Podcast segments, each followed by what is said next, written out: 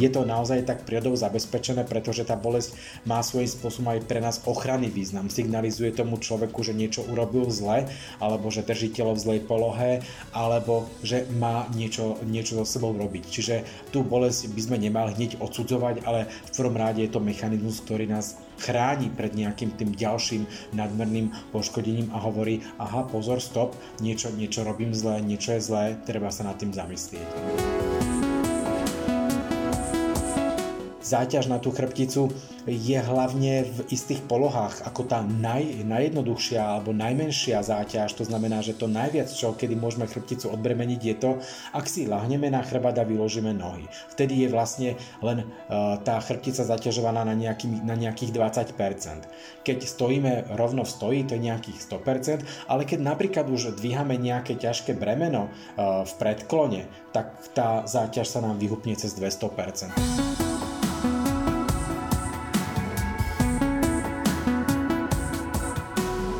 Dobré zdravie je silné zdravie a silné zdravie je Zdravíssimo. Liečba bolesti pohybového aparátu je komplexnou záležitosťou a týka sa viacerých medicínskych odborov, medzi ktoré s určitosťou patrí neurológia. Pacienti prichádzajú do ambulancií s rôznymi ťažkosťami a otázkami, na ktoré by mal odpovedať odborník. Preto sa dnes v štúdiu zhovárame s pánom doktorom Milanom Grofíkom, ktorý nám priblíži pohľad neurológa na bolesť chrbta. Moje meno je Kristína Baluchová a prajem vám ničím nerušené počúvanie. Vysielanie podcastu podporila spoločnosť Worwag Pharma Slovensko a stránka Bezbolesti chrbta bodka es ká. Mediálnym partnerom podcastu je online magazín Plný Elánu, kde sa dočítate o zdraví a o mnoho viac. Dobrý deň, pán doktor. Vítajte u nás v tomto našom virtuálnom štúdiu. Ďakujem pekne, podobne ja prajem dobrý deň. Pán doktor, my sme už sa spolu raz na tému bolesti chrbta zhovárali. Máme za sebou veľmi zaujímavý podcast o farmakoterapii bolesti chrbta. Poďme si na tú našu bolesť chrbta trošku ešte viac posvietiť, prečo vlastne cítime bolesť chrbta. Môžu nervy chrbta spôsobovať až bolesti v ramene alebo neviem, v kolene. Uh, ako, ako to funguje v tom našom tele z toho neurologického hľadiska? Áno, v podstate celé naše telo je istým spôsobom inerované, čiže zásobené periférnymi nervami. Keď sa pozrieme na chrbticu, tak v tom chrbticovom kanáli prebieha miecha, ktorá je už súčasťou toho centrálneho nervového systému a z tej miechy vychádzajú periférne nervy, ktoré idú práve aj do ramena, ruky, nohy, ale aj do hrudníka, brucha. Čiže naozaj ten nervový systém je veľmi úzko spojený s tou chrbticou a preto aj pri ochoreniach chrbtice veľakrát táto bolesť nám propaguje napríklad na prednú hrudnú stenu, imituje infarkt, niekedy nám vystreluje do podbrušia a môže to imitovať alebo napodobňovať nejaké gynekologické problémy a rovnako to môže vystreľovať treba až do kolena alebo do členka a teda napodobňovať nejaké, nejaké problémy ortopedické, čiže je to naozaj veľmi, veľmi rozsiahlý komplex.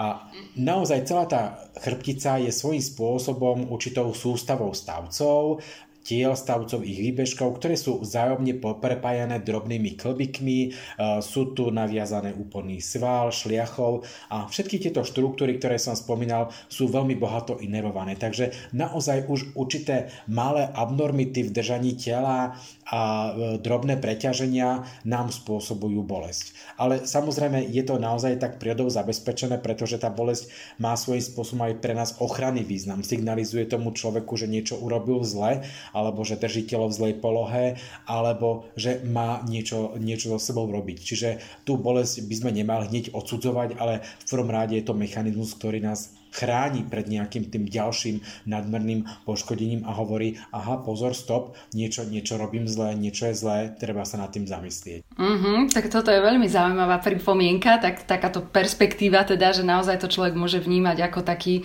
zdvihnutý prst, že opraviť, ja neviem, svoj posed, postoj, alebo teda celkovo možno životný štýl. Pán doktor, viem, že ten čas v ambulancii, keď ku vám zavítá pacient, je naozaj neúprosný a teda určite nemáte toľko kapacity času Na, na každého človeka, ktorý príde, ako by ste chceli, ale uh, určite ich musíte nejakým spôsobom edukovať a vysvetliť im uh, jednak, čo im, čo im je a aká liečba ich čaká. Uh, ako to funguje? Čo je potrebné povedať uh, tomu pacientovi, aby sa potom nemusel spoliehať na informácie od doktor Google a sestrička Wikipédia, či ako sa to hovorieva. Áno, v prvom rade ten pacient by mal povedať to, čo cíti, čo ho trápi. Nemal by asi skôr hovoriť o svojich domnienkach, ktoré si naštudoval z internetu, lebo veľakrát sa nám stane, že ten pacient príde do ambulancie a priamo mi povie diagnózu. Hej? Tak to je naozaj veľmi, veľmi, veľmi zmetočné. Mal by hovoriť o svojich ťažkostiach, ako to vzniklo a prečo to vzniklo. A... a Druhá taká vec je, že ten pacient, keď mu aj teda povieme, o čo sa jedná a aká bude nasledovať liečba, tak ten pacient, a to sme už spomínali aj to v prvom stupe, očakáva hneď to okamžité, okamžité riešenie. To znamená okamžité vyliečenie, okamžite urobiť všetky vyšetrenia a najlepšie, keby bolo treba okamžite aj tú operáciu. Ale samozrejme, toto, toto jednoducho v tej medicíne takto nie je, ono, ono to ani nie je správne, pretože každá uh, choroba, každé preťaženie chrbtice a každý symptóm vyžaduje aj určitý čas. Čiže ten pacient musí rátať s tou trpezlivosťou. Žiaľ, žijeme v takej dobe uponáhlanej a každý by naozaj potreboval na druhý deň byť v práci, alebo ani nie na druhý deň, ale za päť minút byť v práci a dorobiť si svoju prácu, ale jednoducho nejde to. Jednoducho nejde to. Ja som už aj hovoril, že tá bolesť svojím spôsobom má aj ochranný význam. My teoreticky sme schopní toho pacienta, ktorý príde treba so zaťatým chrbtom, uh, relatívne rýchlo zbaviť a úplne zbaviť tej bolesti. Na to máme nejaké prostriedky, ale nebolo by to správne. Tá bolesť ho chráni, aby neurobil ešte horší pohyb, aby sa mu tie uh, platničky neposunuli ešte viac, aby si neublížil. Takže my ten čas naozaj pri tej liečbe potrebujeme. Je to, je to uh, náš spolupracovník pri liečbe. Uh-huh, uh-huh. Uh, odporúčate pacientom potom nejaké, ja neviem, si naštudovať ešte niekde tú tému, ak im poviete nejakú diagnózu, alebo teda približíte farmakoterapiu, alebo majú k dispozícii možno nejaké brožúry, alebo neviem, že čo je tá cesta, aby naozaj človek nesklzol k nejakým tým dezinformáciám či hoaxom. Myslím si, že najlepšie je, ak ten lekár vysvetlí tomu pacientovi, čo mu je, a ak sa ten pacient vlastne spoľahne na toho lekára a nebude nejako extra pátrať po ďalších internetových zdrojoch, lebo tie sú naozaj veľakrát písané veľmi všeobecne a ten laik nemusí správne pochopiť interpretáciu každého toho vyjadrenia. Takže myslím si, že na vysvetlenie diagnózy a liečby je tu skôr lekár, ale samozrejme veľmi dobré je, pokiaľ pacient sa zaangažuje do, to, do tejto liečby, ale už skôr s tým, že ako cvičiť, ako robiť prevenciu, a čo môže on urobiť. Ale nie z hľadiska tej e, farmakologickej liečby, ale skôr z hľadiska tej, e, toho pohybového režimu. Tam je to veľmi dôležité. Uh-huh, uh-huh. Poďme ešte m, opäť trošku k tomu slovníčku, aby to mohli m, naši poslucháči, alebo teda pacienti, keď nás počúvajú, lepšie uchopiť. E, mnoho pacientov totiž absolvuje nejaké odborné vyšetrenia. M, neviem, môžete napríklad aj povedať, že aké to sú. A napríklad pri em er í je pri pre lajko dosť ťažké pochopiť tú cudziu reč medicíny, s čím sa môžu stretnúť v tom popise a veľmi skrátka alebo zjednodušenie, čo to znamená, také nejaké základné pojmy. Áno, máte pravdu, pacienti veľakrát prídu aj na odborné vyšetrenie s tým, že už majú napríklad najčastejšie v dnešnej dobe magnetickú rezonanciu. Kým v minulosti to bola veľmi nedostupná metóda, tak dnes je ten, tých prístrojov podstatne viacej a naozaj ten pacient si môže nájsť nejakú cestu, ako sa k tej magnetickej rezonancii dostať. A potom k nám príde veľmi nešťastný a nevie, čo s tým výsledkom, pretože ten popis zvyčajne niekedy má pol strany, niekedy aj celú stranu a sú tam rôzne pojmy a vyzerá to naozaj veľmi hrozivo.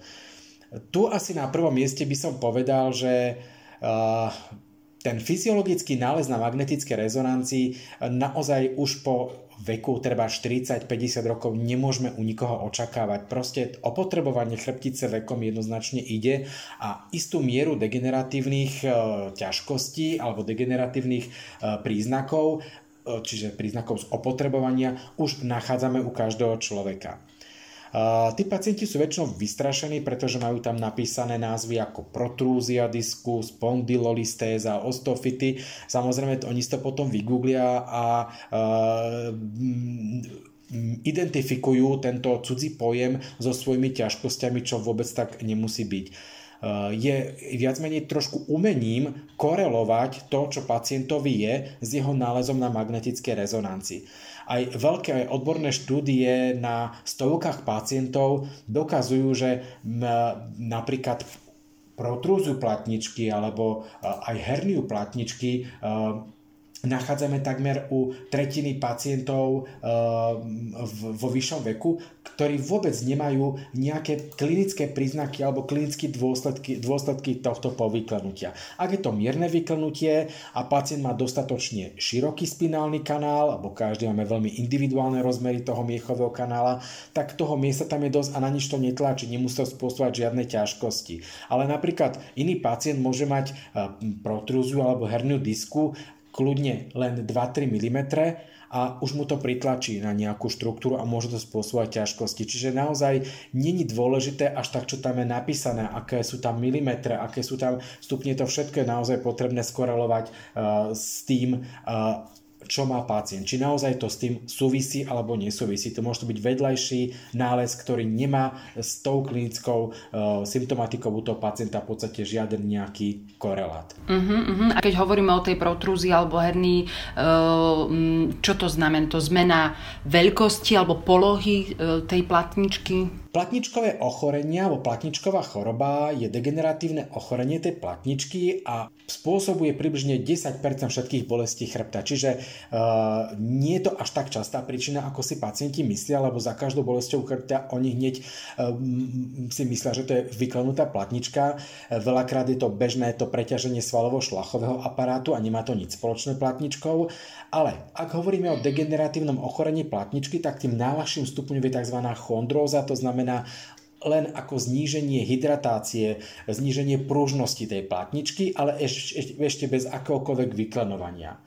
Druhým stupňom je prolaps alebo protrúzia a to znamená, že to jadro tej platničky sa nenachádza v centre, ale trošku sa povyklenúva, ale samotný obal platničky je nepoškodený.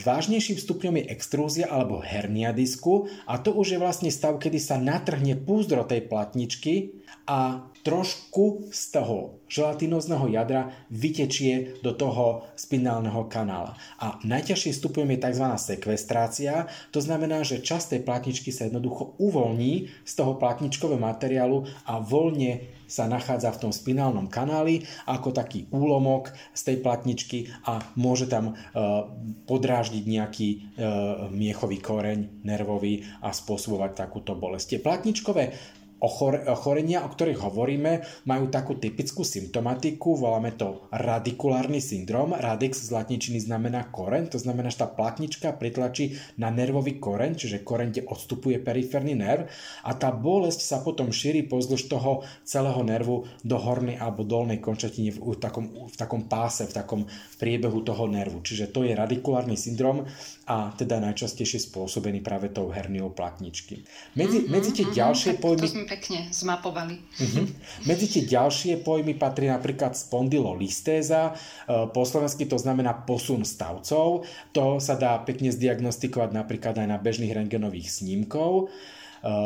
A samozrejme potom ďalším tým obľúbeným alebo známym pojmom vo verejnosti sú osteofity, čiže výrastky. Áno, pri preťažení chrbtice, chronickom, dlhodobom môže vznikať vlastne v rámci degenerácie práve tieto výrastky a tie takisto môžu pritlačiť vystupujúci nervový koreň a spôsobovať takýto radikulárny syndrom. Uh-huh. A ako sa to lieči? Je to tiež vec, ktorá potrebuje teda určite asi konzultáciu s odborníkom, ale čo toho človeka čaká ďalej?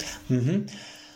Radikulárne syndromy uh, sa liečia najskôr konzervatívne, to znamená, ide tam tá klasická analgetická liečba, najčastejšie nesteroidné antireumatika, ktoré majú silný protizápalový efekt, pretože tá platnička je vyklenutá, je tam natrhnuté púzdro, čiže je tam určitá miera aj zápalu, opuchu tých tkaní a to práve tieto lieky dokážu pekne stiahnuť. A okrem e, tej analgetickej liečby je tam veľmi dôležitý aj ten pokojový režim. Treba si uvedomiť, že e, Podobne ako keď si človek natiahne šlachu, tak je mu úplne logické, že nemôže s rukou hýbať a že ho má imobilizovanú. Samozrejme chrbticu nemôžeme nejako imobilizovať, ale tam stačí vlastne dodržiať ten kľudový režim, aby aj tá poškodená platnička nebola v nejakým spôsobom dráždená, naťahovaná, aby sa kľudne mohla zahojiť. Hej? A to sa veľakrát dosiahne, aj keď to trvá niekoľko týždňov. V prípade, že sa nezahojí, tie bolesti pretrvávajú, vystreľujú do tých dolných alebo horných končatín, tak potom do úvahy prichádza liečba operačná.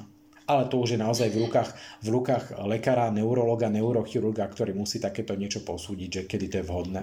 Uh-huh. Uh, vieme si to tak aj nejak načrtnúť, že kedy je nutná tá operácia chrbta, že toto je asi jeden z príkladov. Ešte sú nejaké iné dôvody, ktoré môžu doviesť človeka až do tohto štádia? Uh, Tým najčastejším dôvodom je to, že napriek konzervatívnej liečbe pacient má stále ťažkosti. Čiže jednoducho tá konzervatívna liečba zlyháva, je trebárs, ja neviem, pol roka trvajúca, pacientovi sa nič nelepší. Takže ak nedostatočne reaguje na konzervatívnu liečbu, to je prvý dôvod.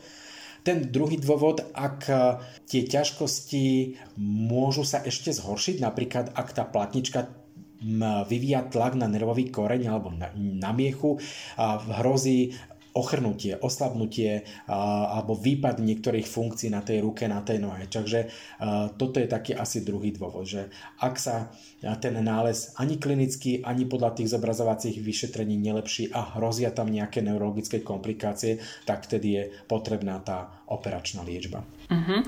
Pán doktor, a um, ako vie teda pacient nejak lepšie pochopiť, že aké lieky sú preňho tie najvhodnejšie? Lebo predpokladám, že tiež asi nejaký rozdiel medzi tým, že či ho čakajú nejaké obstreky alebo perorálna forma. Um, ako funguje tá voľba? Tu je veľmi ťažko povedať nejaké univerzálne princípy, pretože naozaj každý pacient má uh, iné ochorenia, iný bezpečnostný profil a aj každý ten pacient má iné klinické ťažkosti a iné vyšetrenia alebo teda nálezy pri vyšetreniach. Takže to je veľmi, veľmi individuálne, ale v podstate ako ste načrtli od tej farmakoterapie, čiže analgetickej spolu s tými adjuvanciami, či podpornými liekmi, ako sú lieky na uvoľnenie svalov, vitamíny skupiny B, pri prípade lieky na neuropatickú bolesť, lokálna terapia, fyzioterapia, rehabilitačná liečba, obstreky.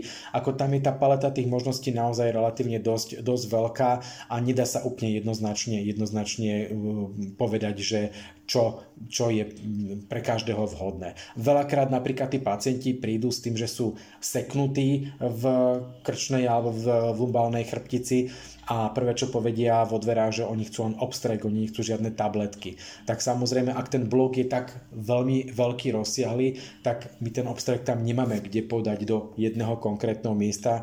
Hej. Čiže na to sú tiež len určité situácie, kedy obstrek pomáha, kedy nie. Takže toto naozaj by som už nechal do rúk konkrétneho lekára, ktorý manažuje tohto pacienta po stránke liečby bolesti chrbta. Uh-huh. Uh, milí poslucháči, my sa zhovárame pánom doktorom Grofíkom, špecialistom na bolesti chrbta. Uh, pán doktor, nahliadli sme trošku do nejakých diagnostických uh, nálezov, povedali sme si, aký je ďalší osud pacienta, ktorého chrá, trápi bolesť chrbta. Uh, pozrime sa ale aj na takú tému, ktorú niektorí ľudia stále vnímajú ako klišé, životný štýl. Je ten pohyb naozaj taký dôležitý a súvisí to len s váhou, lebo tiež obezita je niečo, čo sa veľmi často spomína ako, ako, ako faktor, ktorý komplikuje samotné ochorenia aj, aj ich liečbu. Ako to je? No, žiaľ musím povedať, že väčšina bolesti chrbta je spôsobená samotným životným štýlom toho pacienta. Čiže to, ako sa správal k svojej chrbtici niekoľko rokov predtým, sa odráža potom, keď príde do tej ambulancie s takýmito ťažkosťami. Samozrejme v tej situácii už človek darmo bude ľutovať to, čo sa neudialo. Treba sa na to pozrieť úplne reálne, prijať to. Áno, mám takéto ochorenie, preliečím sa a následne budem robiť niečo preto, aby sa to nezopakovalo alebo aby sa to nehoršilo. A, takže naozaj ten životný štýl zohráva veľmi dôležitú úlohu. Samozrejme aj nadváha je veľmi rizikovým faktorom pre vznik ochorení chrbtice a rovnako aj váhonosných klbov, to teda nemyslíme len kolena, bedrové klby, ale samozrejme aj chrbticu. Ono je rozdiel, či tie klbiky, drobné klbiky chrbtice nesú päťdesiat kilovú alebo sto kilovú záťaž. To je obrovská, obrovská, obrovský rozdiel, takže aj po tomto tá optimálna hmotnosť je veľmi, veľmi dôležitý faktor, ktorý tú chrbticu šetrí. A samozrejme záťaž na tú chrbticu je hlavne v istých polohách, ako tá naj, najjednoduchšia alebo najmenšia záťaž, to znamená, že to najviac, čo kedy môžeme chrbticu odbremeniť, je to, ak si ľahneme na chrbát a vyložíme nohy. Vtedy je vlastne len uh, tá chrbtica zaťažovaná na, nejaký, na nejakých dvadsať percent. Keď stojíme rovno v stoji, to je nejakých sto percent, ale keď napríklad už dvíhame nejaké ťažké bremeno uh, v predklone, tak tá záťaž sa nám vyhupne cez dvesto percent. To znamená, že tá chrbtica naozaj má čo robiť, um, Aby, aby takýto pohyb zvládla, a ak toto robíme niekoľkokrát denne, tak potom naozaj sa nemusíme čudovať, že prečo máme chrbticu v takom dezolátnom stave. Takže jednoznačne, jednoznačne uh, tie pohybové stereotypy počas dňa, ktoré robíme, sú veľmi, veľmi dôležité. A dnes máme na internete a v, v rôznych časopisoch veľmi veľa možností, ako sa dozvedieť o tom, ako správne, ja neviem, vystupovať z auta, ako správne vysávať, žehliť a všetko tieto pohybové stereotypy, lebo naozaj tam musíme hľadať vlastne celú príčinu tých bolestí chrbta. Naozaj mm-hmm. výborné je, pokiaľ cvičíme, pokiaľ športujeme, ale to už dnes všetci vieme, ale veľakrát sa zabúda práve na tie zlé pohybové stereotypy, ktoré každodenne e, robíme a ktoré si ani neuvedomujeme, pretože sme na to zvyknutí. Možno tam by sme sa ešte mali pozrieť. Tam vidím nejaké veľké rezervy. Uh-huh, uh-huh. Keď sme hovorili o farmakoterapii, ja musím zmieniť podcast, ktorý sme už s vami nahrávali, ktorý naozaj tak vie pacientom a posluchačom priblížiť, aké typy liekov poznáme a máme a môžeme teda použiť, aby nám pomohli v liečbe bolesti chrbta. Máme tu však aj takú špecifickú skupinu, napríklad bolesť chrbta v tehotenstve, kedy nie je možné užívať určité lieky. Čo, čo s tým? Áno, to je veľký problém, pretože jednak gravidita za sebou prináša väčšiu záťaž na chrbticu a na druhej strane e, sú tu lieky, ktoré by e, budúca mamička nemala brať, a to hlavne v tom prvom trimestri gravidity, pretože sú veľmi rizikové pre e, vyvíjajúce sa dieťatko. Takže v tomto prípade jednoznačne odporúčam nebrať žiadne lieky a snažiť sa všetky tieto ťažkosti vlastne zvládnuť rehabilitačnými metódami, cvičením, odľahčovaním chrbtice a naozaj vyhnúť sa tým liekom. A ak teda je tam nutnosť užívania nejakých liekov, tak určite nie svojvoľné užívanie liekov, ale konzultovať všetko s lekárom. Uh-huh. Predstavme si takú situáciu, že som absolvovala preliečenie liekmi, rehabilitáciu, ale ten efekt nebol trvalý. Čo mám robiť? Mm-hmm. Áno, pokiaľ tá bolesť trvá dlho uh, a nezaberá uh, na to, čo ste spomínali, tak jednoznačne je to dôvod na návštevu lekára, ktorý by uh, toto mal posúdiť a mal zvoliť určité typy vyšetrenia. V dnešnej dobe je to najčastejšie práve tá magnetická rezonancia, čiže pátrať po príčine, čo to môže spôsobovať. Ak sa tá príčina nájde, že tam je treba spondylolistéza, osteofity alebo hernie diskov, tak to potom budeme, na to sa tá liečba zamerá, a pokiaľ sa tam nič vážne nenájde, tak potom naozaj je dôvod na zamyslenie sa práve nad tým životným štýlom, nad tými pohybovými stereotypmi, či tam nebude nejaký problém. Uh-huh, uh-huh. A ak sa nič nenájde, že napríklad naozaj, že ten fyziologický, alebo ako by som to mala povedať, naozaj, že tá telesná schránka je plus minus v poriadku, ale stále tú bolesť cítim, tak, tak čo? Áno, aj toto sa nám často stáva a uh, my vždy hovoríme tomu pacientovi, že je to pre ňoho dobrá správa. On je trošku sklamaný, pretože uh, práve očakáva od toho vyšetrenia nejaký patologický nález, ktorý to vysvetlí, ale my sa väčšinou z toho tešíme. Je to výborné, nemáte tam žiadnu herniu, žiadnu spondylolistézu a tak ďalej. A celá tá príčina tých bolestí je v tom, že nesprávne a dlhodobo preťažujete svalovo-šlachový a klbový systém chrbtice. Takže naozaj sa pozrieme do toho, do toho spôsobu života, ako ten človek žije, a tam môže byť celý ten problém. Veľmi významnú úlohu tu zohráva práve fyzioterapia, pretože je to človek, odborník, ktorý dokáže pri vyšetrení chrbtice nejakým spôsobom identifikovať práve tie zlé pohybové vzorce.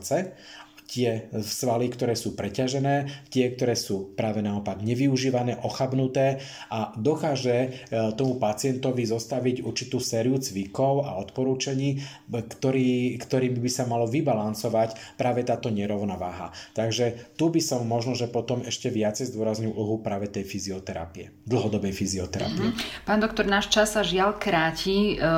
Ja zvyknem vždy na záver lákať od našich odborníkov nejaké, nejaké múdre rady na, na záver, čo by ste nám poradili alebo čo by ste nám odporúčili možno z vašej praxe, z vášho pohľadu, čo naozaj môže človeku pomôcť, či už preventívne, alebo ak, ak aj už je v procese liečby. Čo sa týka samotnej liečby, keď už človeka bolí chrbát, tak naozaj zamyslieť sa nad tým životným štýlom, to by som videl ako také najpodstatnejšie, venovať sa nejakému športu alebo nejakej pohybovej aktivite, odstrániť z toho bežného života nejaké tie pohybové neduhy, zamyslieť sa na to, ako sedím, ako pracujem za tým počítačom, a poprípade poradiť sa s niekým, ako, ako dosiahnuť lepší tento pohybový režim. V prípade, že je nutnosť užívania tabletiek, tak určite by som odporúčil využiť aj tú pomocnú terapiu.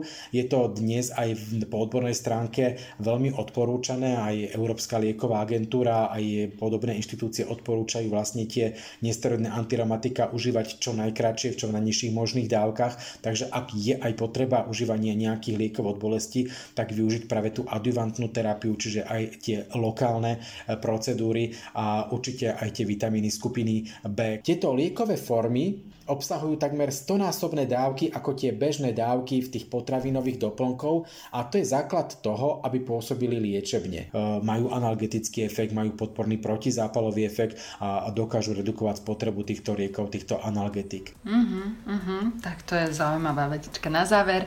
E, pán doktor, ďakujeme vám veľmi pekne za váš čas, za všetky informácie a prajme vám málo pacientov. Ďakujem pekne. Ja vám prajem, aby vás nikdy nebolo chrbát, ani vás, ani teda našich poslucháčov. Ďakujeme.